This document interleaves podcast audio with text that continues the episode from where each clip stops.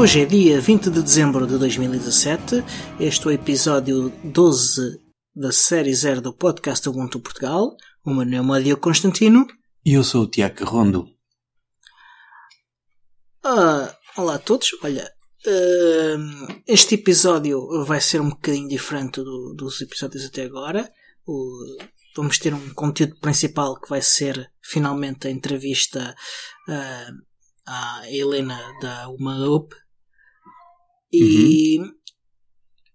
Mas começamos com uma versão mais curta das notícias. Tiago, vamos às notícias? A primeira notícia é uma notícia que agrada bastante aos utilizadores cá em Portugal, acho eu, pelo menos a todos aqueles que fazem parte da comunidade Ubuntu de Portugal, e que tem a ver com a revalidação da nossa LOCO junto do Conselho Comunitário. Para quem não sabe, o Conselho Comunitário é aquele que coordena, portanto, todas as LOCOs, e que quando uma LOCO tem trabalho sustentado e continuado ao longo do tempo em prol da causa, pode submeter um processo de validação, ou no nosso caso foi de revalidação, porque nós éramos validados e fomos para uma renovação, e foi isso que aconteceu na primeira reunião após o interregno, eu diria de 2 anos talvez, mais de 1 ano pelo menos, em que não houve reuniões do Conselho, e na primeira nós fomos logo revalidados, portanto estamos todos de parabéns.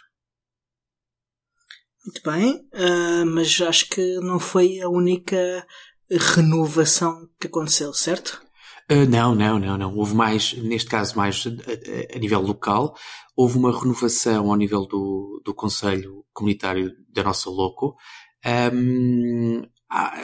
com o evoluir da vida profissional de cada um, da vida pessoal e profissional de cada um, era normal que as pessoas tenham mais ou menos tempo disponível conforme a fase da sua vida.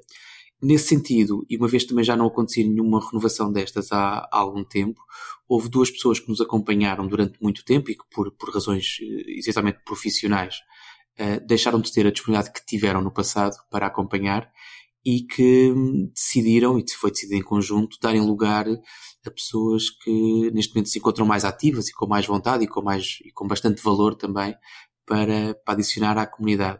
Portanto, e nesse sentido foi feito, portanto, eu desde já agradeço aqui muito todo o trabalho feito pela Ana e pelo Flávio nos últimos anos. Sim, sim. Mas nesta altura eles cederam o lugar, e quem entrou para o lugar deles foste tu, Diogo. Aliás, não te estou a dar surpresa nenhuma, não, acho eu. Pois, não. E foi o Gustavo Silva. Exatamente. Que tem sido também uma pessoa bastante ativa nos últimos tempos, e estamos cheios de motivação para fazer ainda melhor e ainda mais nos próximos tempos. Uhum. Olha, e numa notícia menos agradável, infelizmente há um problema com o Ubuntu 17.10, o Artful Aardvark, que está a causar a corrupção da BIOS, ou neste caso acho que é o UEFI, de alguns modelos da Lenovo, e é possível que não sejam só modelos de laptop da Lenovo, que haja também Acer e li algures, mas já não me lembro qual, um outro fabricante. O problema está identificado, está relacionado com drivers da Intel, estive a ver, e já foi lançado fix para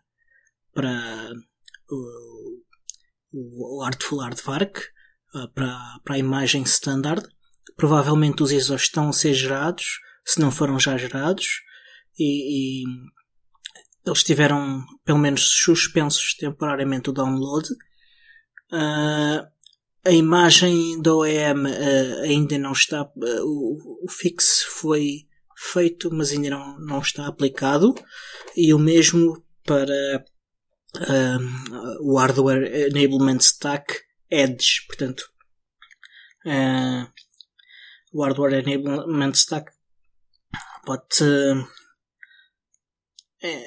portanto, a camada que permite configuração de mais hardware no Ubuntu, permite fazer esta gestão independentemente de qual é a versão do Ubuntu, e o Edge será aquele que está um bocadinho mais à frente no suporte do hardware. Portanto, estes dois, há fix para eles dois, ainda não está aplicado. Portanto, nas próximas horas suspeito que é algo que será resolvido. A nossa recomendação é que até haverem novas imagens ou até vocês verem que há notícias que há novas imagens, não instalem o Artful Aardvark em modelos Lenovo, ou talvez não instalem mesmo, aguentem.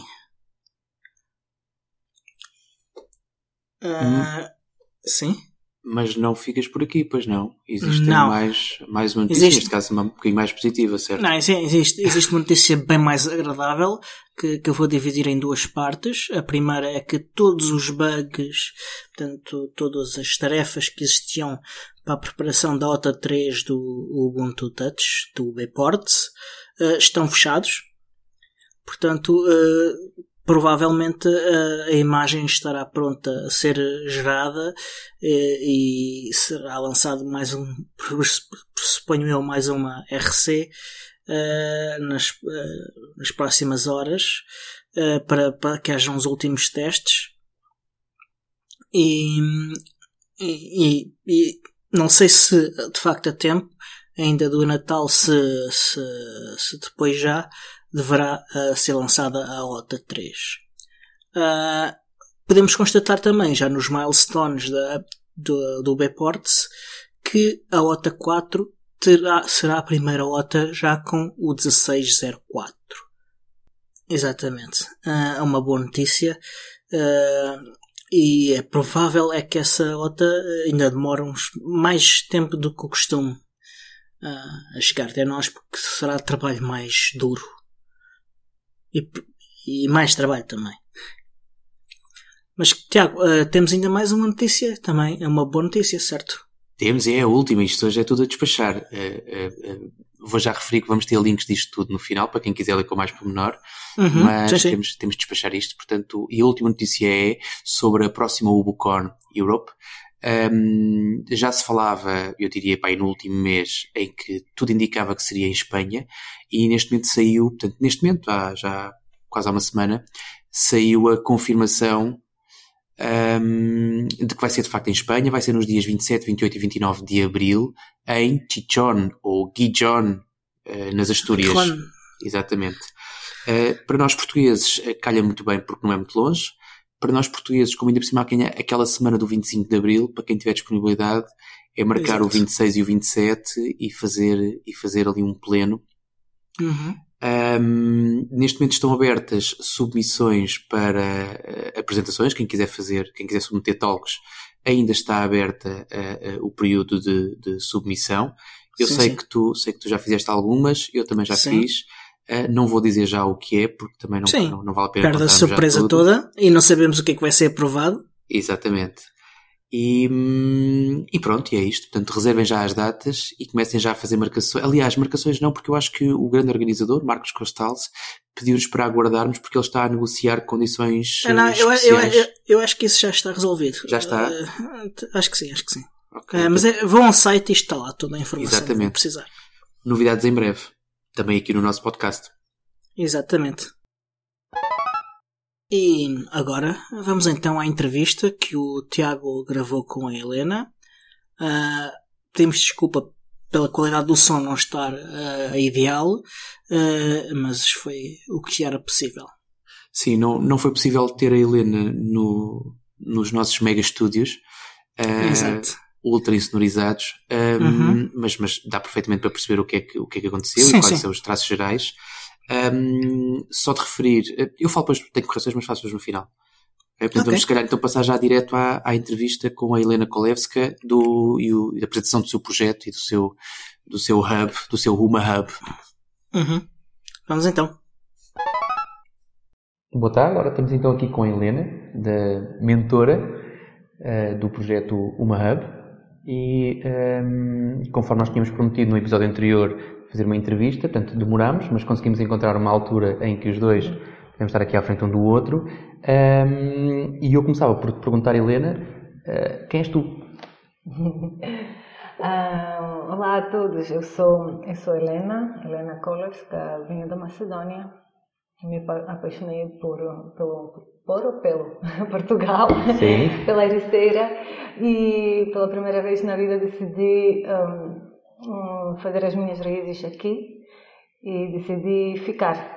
Antes disso era um bocadinho nómada, viajava, morei no Brasil, morei na Espanha, viajei pela Europa. Minha profissão é software developer, sou programadora e faz 7 anos que trabalho remotamente. Então eu tenho essa vida de... tive esta sorte, ou foi uma boa escolha talvez, mas tive esta sorte de ter, sempre poder conseguir trabalho remoto. Então eu podia viajar com a minha mochila nas costas, com o computador, sentar na praia, trabalhar. Que inveja. A vida. Não. Tu também consegues. Ok, boa. Fala-nos do projeto UMHAP. Sim, o meu bebê novo. Fala-nos disso. Falamos. Então, depois de 10 anos como developer profissional, muitos dos meus amigos sempre falaram: que sorte que tu és, tão sortuda de teres uma vida destas, e é tão bom viajar, eu também gostaria, eu também gostava, gostava tanto de ter essa liberdade e também empowerment, de poder escolher trabalho, que paga bem, viajar, simplesmente ter controle sobre a minha vida, porque agora depende do meu chefe, depende do meu trabalho, depende do trabalho na cidade que eu vivo, que são muitas limitações. E pronto, depois destes 10 anos, simplesmente resolvi, eu acho que agora está na hora de eu talvez sair um pouquinho dessa relação homem-computador e começar a comunicar mais com pessoas de verdade. Estou a brincar, não é só isso, mas para ser sincera, isso também é uma das razões porque eu estou a fazer uma hub, porque também sentia falta deste contacto com humanos. Mas na verdade a grande missão aqui não sou eu, mas é poder ensinar e dar este empoderamento para pessoas poderem realmente take control of their lives, controlar as suas vidas com conhecimento, porque para mim o código, saber programar fez uma grande diferença na minha vida mesmo, mudou. Tipo, eu provavelmente não teria o meu filho, ou não estava hoje mesmo, não estava aqui se não tinha esta profissão. Então eu queria ensinar outras pessoas como poder ter isto na vida também. Boa. A quem é que se destina? Qualquer pessoa que tem interesse, qualquer bombeiro, problem solver, qualquer problem solver, uma pessoa que gosta de coisas lógicas, de seguir algumas...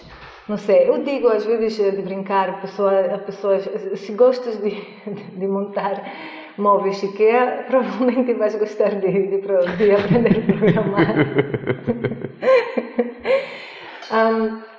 É um bocadinho brincadeira, mas também eu acho que tem uma certa verdade aí. A quem se destina? Pessoas que querem mudar de vida, que querem uma carreira nova, e que estão prontos para trabalhar muito para isso, trabalhar muito para aprender e para ser um software developer. Qualquer idade, qualquer sexo? Qualquer idade, qualquer sexo. Mas, como eu sou mulher, e claro que estou sempre cercada com este assunto de Women in Tech, mulheres na tecnologia, e eu vejo que até hoje em dia a porcentagem de mulheres na tecnologia raramente ultrapassa 30%, depende do país, claro, mas raramente a média é isso, mais ou menos 30%, que eu acho que aqui temos muito para melhorar. E por causa desse ratio, o primeiro bootcamp vai ser destinado só para mulheres e depois os próximos vão ser equilibrados, mais ou menos 50-50, com uma pequena margem, mas... a minha missão pessoal, não como a UMHAP, mas a minha missão pessoal é também trazer mais mulheres para a TI, ensinar mais mulheres possível a programar. Então, até o nosso estimulamos isso também com bolsas para mulheres de 500 euros sobre qualquer preço, qualquer mulher ou pessoa que se identifica como mulher tem 500 euros de desconto. E também o marketing, a gente empurra mais para grupos de mulheres.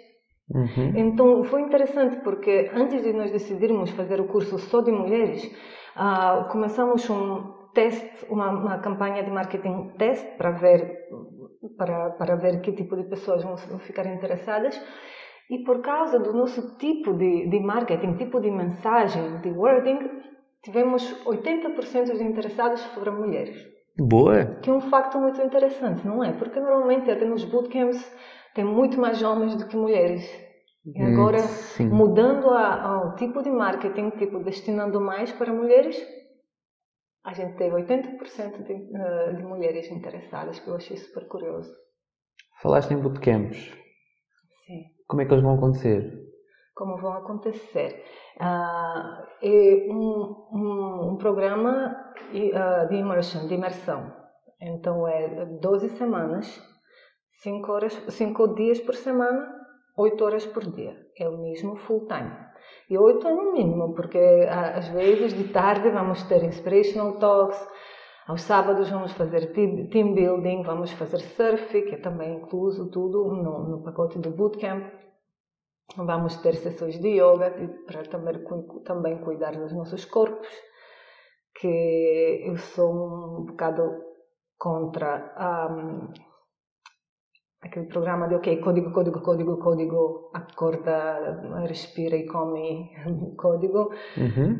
Eu sou um bocado contra isso, porque eu acho que não devemos esquecer que somos pessoas humanas e que temos as nossas necessidades, como os nossos corpos têm necessidade e também os nossos corações e cérebros também. Vou dar um bocadinho atrás. Tu falaste que, e é uma coisa que é óbvio, não é preciso seres tu a dizer, que há poucas mulheres nas TI. Consegues encontrar uma explicação porque é que globalmente há tão poucas mulheres? Bom, existem sim algumas teorias. Eu acho que é cultural, completamente. Não acho, eu tenho certeza que é cultural, e aquelas coisas todas, aqueles memes que saíram do aquele funcionário de Google, que biologicamente nós estamos predispostos. Uhum. Predispostos para programação como os homens, que eu acho ridículo. Isso é coisa cultural, mas tem umas pesquisas muito interessantes que antigamente algoritmos, código, o computador eram as mulheres eram o computador. Os homens operavam as mulheres, é isso? Sim. Sim, mas não, talvez sim, isso é interessante, nem tinha pensado nisso, mas o meu ponto era que as mulheres que faziam os cálculos, elas que eram o algoritmo, elas que faziam toda a lógica, isso era trabalho de mulher, era divulgado como trabalho de mulher. De repente veio Apple, Microsoft, dizem assim, que chegaram com um novo tipo de computador, personal computer, PC, que queriam vender. Agora, o ponto de venda eles falaram assim, se comprarem um PC vão poder jogar jogos em casa. Quem jogava jogos? Os meninos. Uhum. Foi assim, naquele ponto, que o computador passou a ser coisa de menino e de homem. Ok. Essas são pesquisas que pessoas fizeram, mas depois foi slowly, devagar, culturalmente, sempre começou a ser destinado mais para homens. Então, estes meninos que receberam como presente dos pais um PC, as meninas não tinham esse PC. Depois de um tempo, quando estes meninos iam para a escola, já estavam preparados, já sabiam trabalhar. As meninas não. E começaram a dizer, tu não sabes nada, nós sabemos mais. As meninas começaram a se sentir excluídas e assim que começou tudo. Ok. Além do UMHAP, tu conheces outros projetos, outras atividades que existam para captar mulheres para as TI? Em Portugal? Em Portugal, no mundo? Sim, muitos. É muito bom que isso agora é um assunto muito falado e estou super feliz com isso. Por exemplo, agora no Web Summit mulheres na tecnologia tiveram um ingresso de 85 euros, para começar. Uhum. E o preço normal era acima de 300, 400. Uma coisa boa. Teve Women in Tech Lounge, que eu pessoalmente tenho divided feelings, divided opinion. Eu não sei se sou muito pro ou se sou super contra, eu não sei. Ainda não tenho uma opinião super formada sobre aquele Women in Tech Lounge. Porque... Mas havia um espaço onde só entravam mulheres? Sim, sim. Bom, só entrava homem também, porque tinha um café bom. Eu quero dizer, mas eu também tenho uma opinião um pouquinho dividida também sobre isso tudo. Não sei se sou super contra de um Women in Tech Lounge. Okay. Não vejo muita razão porque tem que se separar, mas tudo bem. Não gostaria de falar muito sobre isso, justamente porque não tenho ainda uma opinião bem formada. Mas sobre programas de trazer mais mulheres na tecnologia, aí sim, sou super pró, porque eu acho que precisamos de mais mulheres na tecnologia, porque não é só por causa de números. Mas temos que ser iguais, porque não há mulher, ok, agora vamos por mulher. Não é isso. O estilo de trabalho, estilo de leadership, estilo de criar produto é muito diferente. E se o produto se destina a homens e mulheres, faz sentido total que tem homens e mulheres criar o produto. Porque só mulher que vai poder entender mais as necessidades de outras mulheres. Às vezes, em muitos casos, nem sempre, mas em muitos casos sim. E também uma coisa super interessante... A liderança masculina e feminina é muito diferente. Hoje em dia, em todos estes grupos de Women in Tech, Women in Power Women, Women Entrepreneurs, tem uma energia de colaboração e ajuda maravilhosa, um safe space. E esta palavra já está a tornar-se clichê, mas para mim é muito importante. Safe space é um lugar onde se pode pedir ajuda, onde se pode ser vulnerável, e onde se pode fazer qualquer pergunta sem medo que alguém te ponha para baixo. Que alguém diga que pergunta estúpida, tu já deverias saber isso. Isso que é safe space.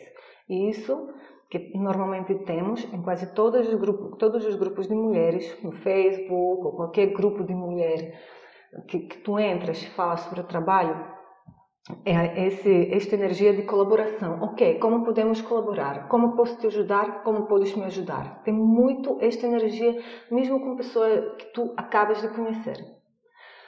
Meu objetivo é criar esse tipo de safe space em mixed environment com homens e mulheres, ter esse safe space. Ensinar as pessoas como comunicar. Se queres dizer que o teu colega está errado, como dizer a ele que está errado e ele aceita isso e te pergunta e como está o certo, sem ninguém ficar com sentidos magoados, sem ninguém se sentir com ego magoado. Assim que todo mundo aprende de cada situação. Se tornar um campo de aprendizagem, não só de código, mas campo de aprendizagem na vida e campo de aprendizagem, aprender como fazer parte, uma boa parte de um time, de uma equipa. Ok. Olha, e não posso esquecer que isto é um podcast do Ubuntu, não é? Sim. Qual é que é a relação UMHAP, Ubuntu, vai haver, não vai haver? Claro que vai haver. Ubuntu, o sistema operacional... Operativo. Sim, eu perguntei sobre isso, desculpa. Um sistema operativo vai ser Ubuntu, lógico, todos os servidores que até agora trabalhei, na minha vida profissional sempre eram Ubuntu, então faz sentido total para mim que a gente continua assim. O pessoal que chegar com Windows, nós vamos tentar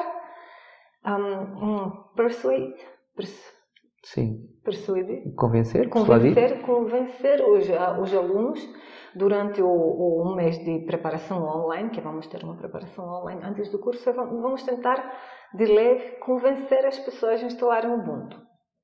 Se der certo, perfeito. Se não, virtual machine. Vão ser excluídas automaticamente? Não, vamos instalar uma virtual machine para que elas se apaixonem. Ok, boa, é um bom princípio. Olha, eu estive no site do UMHAP ontem e reparei numa coisa, que é a linguagem que vai ser adotada vai ser PHP, em termos de desenvolvimento. Porquê? A razão simples, porque eu, nestes 10 anos, trabalhei sempre com PHP, eu tenho mais experiência com esta linguagem. Agora já comecei a ver e preparar materiais para os próximos programas, provavelmente em Python. Uhum. Mas também vamos ver Ruby. Como vamos ter mais instrutores no futuro, vai ser fácil também decidir e também mudar a linguagem dependendo dos candidatos interessados e talvez no futuro das empresas que querem pegar talvez um grupo inteiro de programadores. Todo o grupo que entra numa hub, uma turma inteira, vai ser empregada, employed, por alguma empresa, e se esta empresa precisa de Ruby, vamos fazer o bootcamp de Ruby. Mas, por enquanto, este primeiro vai ser PHP. Estou a começar sozinha, não tenho investimento, isso é tudo do meu dinheiro e do meu amor, minha paixão pelo que estou a fazer.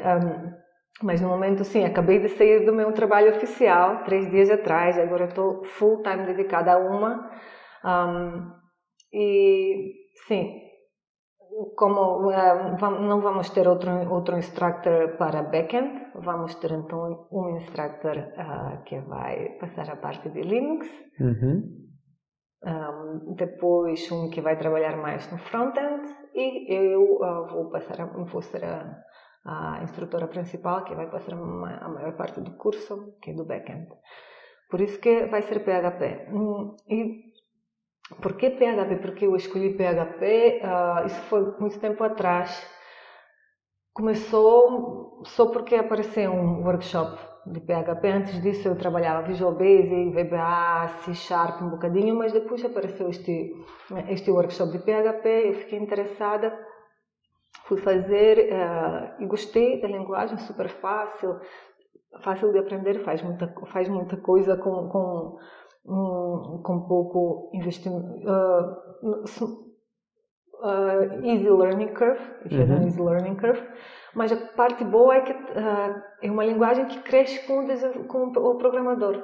Então, um programador iniciante consegue escrever código PHP. Não vai ser um código bom, elegante, bonito. Sim. Os seniors vão odiar, claro, mas vai conseguir fazer alguma coisa.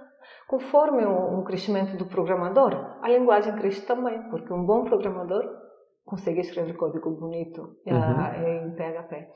E também, uma parte que sempre me atraiu muito, primeiro que é open source, segundo que tem uma comunidade maravilhosa, super democrática, onde tem um sistema onde se votam as novas features, todo mundo trabalha junto, super supportive, de apoio, com umas conferências muito boas, e sim, é isso que me atraiu pela linguagem. Ok. Falaste em comunidade. Existe tens pensado alguma coisa sobre interação entre os integrantes, as pessoas que vão participar no projeto UMHAP e as comunidades de software livre locais ou eventualmente internacionais? Com certeza. Uma coisa interessante, eu estou a começar sozinha, eu sou a única fundadora do negócio, mas eu me cerquei com pessoas maravilhosas. Eu não consigo fazer isso sozinha, essa missão é muito grande para eu sozinha conseguir alguma coisa. Por isso que a gente começou a desenvolver uma sharing economy. Eu simplesmente cheguei a pessoas e perguntei: a senhora quer ser meu advisor? Eu estou a começar um projeto tal, tal e tal, minha missão é tal, tal e tal. Eu gostava muito que o senhor compartilhasse o seu conhecimento comigo. Vamos marcar um bi-weekly call de 1 hora e eu vou encontrar uma maneira como retribuir. Talvez não agora, talvez não tenha capacidade de retribuir agora, mas depois de 1 ano, 2 anos, uma hub vai crescer. E então eu vou poder retribuir. Vai ser uma coisa de sharing, de uma troca. Então, por isso, porque eu não tenho vergonha ou não sou orgulhosa de sair e perguntar: olha, eu não sei como fazer isso, eu queria muito de ajuda, eu gostava muito que tu me ajudasses. aos gases. Uhum. Então, por isso, eu acho que eu vou sair, eu vou fazer um open call para as comunidades de software livre e vou me apresentar simplesmente quem sou eu, que é uma, e vou perguntar, olha, como vocês acham que podemos colaborar? Uma coisa que eu vejo desde agora é, pelo menos, inspirational talks das pessoas da comunidade que têm muita experiência no campo, e também vou pedir mentores, mentor do tipo, quando os alunos bateram uma parede, então, porque é difícil, é mesmo difícil aprender a programar, não é uma coisa que pode se levar assim de leve. E quando eles ficarem com algum problema que não conseguem resolver, e quando vão começar a achar, eu sou burra, eu não percebo, eu nunca vou entender porque que eu me inscrevi nesse curso, para isso a gente vai delegate um mentor para cada aluno, para que nos momentos desses ligam para o mentor e falam. E choram um bocadinho. Choram um bocadinho e o mentor passa a mãozinha na cabeça, dust off, get up and go, this is the tech world, e vão simplesmente mostrar, inspirar, dar uma inspiração para a pessoa continuar a lutar porque está no caminho certo. Então, eu vou até aproveitar esta oportunidade para pedir, se alguém quiser ser voluntário para dar esse tipo de apoio para as nossas alunas e nossos alunos, por favor, escrevam um e-mail ou entra no site www.umahab.co e pelo formulário de contacto. Nós depois deixamos o site e deixamos também o e-mail que tu entenderes nas notas de episódio. Perfeito. Helena, estamos mesmo a acabar. 2 minutos para convenceres as pessoas que ainda estão em dúvida a procurarem a tua informação e a inscreverem-se nos teus bootcamps. Ok. Uma Hub Bootcamp é para as pessoas que querem mesmo mudar a vida, mudar de vida. Não é uma coisa que se faz, porque talvez eu vou fazer sim, eu vou fazer não. É uma coisa que tem que ser bem pensada, porque são 3 meses de investimento, também como o dinheiro. Mas nesse caso, como o dinheiro nunca mais volta, para mim, o tempo nunca mais volta, eu acho que é muito mais valioso do que o dinheiro investido. São 3 meses, são 12 semanas super intensas, é curso de imersão mesmo. Mas, depois do curso, vocês vão sair como developers. Vocês vão ter orgulho de se chamar I'm a web developer, I'm a software, I'm on my way to become a software engineer. É muito pouco tempo. Uma Hub é tudo sobre a comunidade, peer support, grupo de suporte. Meu maior sonho é que dentro do bootcamp se formam grupos que depois fazem coisas maravilhosas juntos, tipo startup. Criam uma empresa, criam uma ideia e dão vida a uma ideia. Isso é uma hub para todas as pessoas criativas que gostam de pensar, que gostam de usar muito o cérebro, problem solvers, que gostam de criar coisas de nada, de uma ideia apenas. Vão no site para procurar mais informações e também podemos marcar uma reunião, um vídeo, para ver se a gente é um bom fit. Ok. Helena, muito obrigado. Obrigada. Sabes que podes sempre contar connosco para mantermos os nossos ouvintes, que são imensos, atualizados sobre tudo. E vamos aguardar então novas informações e o primeiro bootcamp, que já vai ser já o primeiro. Dia 12 de fevereiro, na Ericeira, Business Factory. Ok. Helena. Muito obrigada. Muito obrigado. Desculpa o meu português. E foi então esta entrevista, só uma referência. Esta entrevista já foi gravada há algum tempo e há uma correção a fazer, que não carece de edição porque não desvirtua em nada aquilo que foi dito, mas que a data do primeiro workshop não é fevereiro como estava inicialmente previsto, mas sim abril. Portanto, vai ser de abril até junho. Tudo o resto se mantém e todas as informações adicionais vocês podem consultar no site, que vai estar em link, é umahub.co, mas vai estar também nas notas do episódio. E vamos então à agenda. Vamos lá então, ora, eu espero, este vai sair certamente antes do final do ano, portanto já posso avançar que vai ser o próximo encontro de de Sintra, da comunidade em Sintra, vai ser já no dia 4 de janeiro. Isto prende-se com o facto de o encontro de dezembro ter sido também logo no princípio do mês e as pessoas estão com vontade de se encontrarem novamente. Portanto, vamos fazer já na primeira quinta-feira de janeiro para controlar esta ansiedade e para que as pessoas possam estar mais descansadas o resto do mês. Ok. E ainda vão em baladas cheias de vontade de comemorar. Ora, exatamente. Ok, e está tudo terminado por hoje, certo, Tiago? Sim, eu não tenho mais nada para dizer. Portanto, espero que tenham gostado. Foi um episódio um pouco diferente dos anteriores, mas espero que igualmente interessante. Sim. Resta dizer apenas que nos podem encontrar então em podcastubuntuportugal.org. Certo? Temos um e-mail. Sim, que é o podcast@ubuntu-pt.org. Temos a nossa página nas redes sociais também, que é Ubuntu Portugal, facebook.com.br Ubuntu Portugal. Ou no Twitter, em twitter.com/Ubuntu Portugal. Podem me encontrar também nas redes sociais, aliás, pela internet, do modo geral. Se abrirem o vosso motor de busca preferido e escreverem Carrondo, a probabilidade de me encontrarem é grande.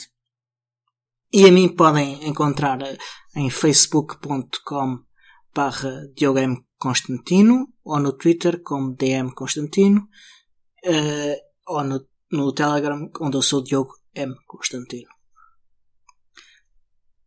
Todas as notas já sabem que vão aparecer lá em baixo, não é? Portanto, conforme o vosso podcatcher, ou se consultarem diretamente na internet, portanto, vão ver mais abaixo todos os links e todas as informações relevantes deste episódio. Portanto, da minha parte, fecho.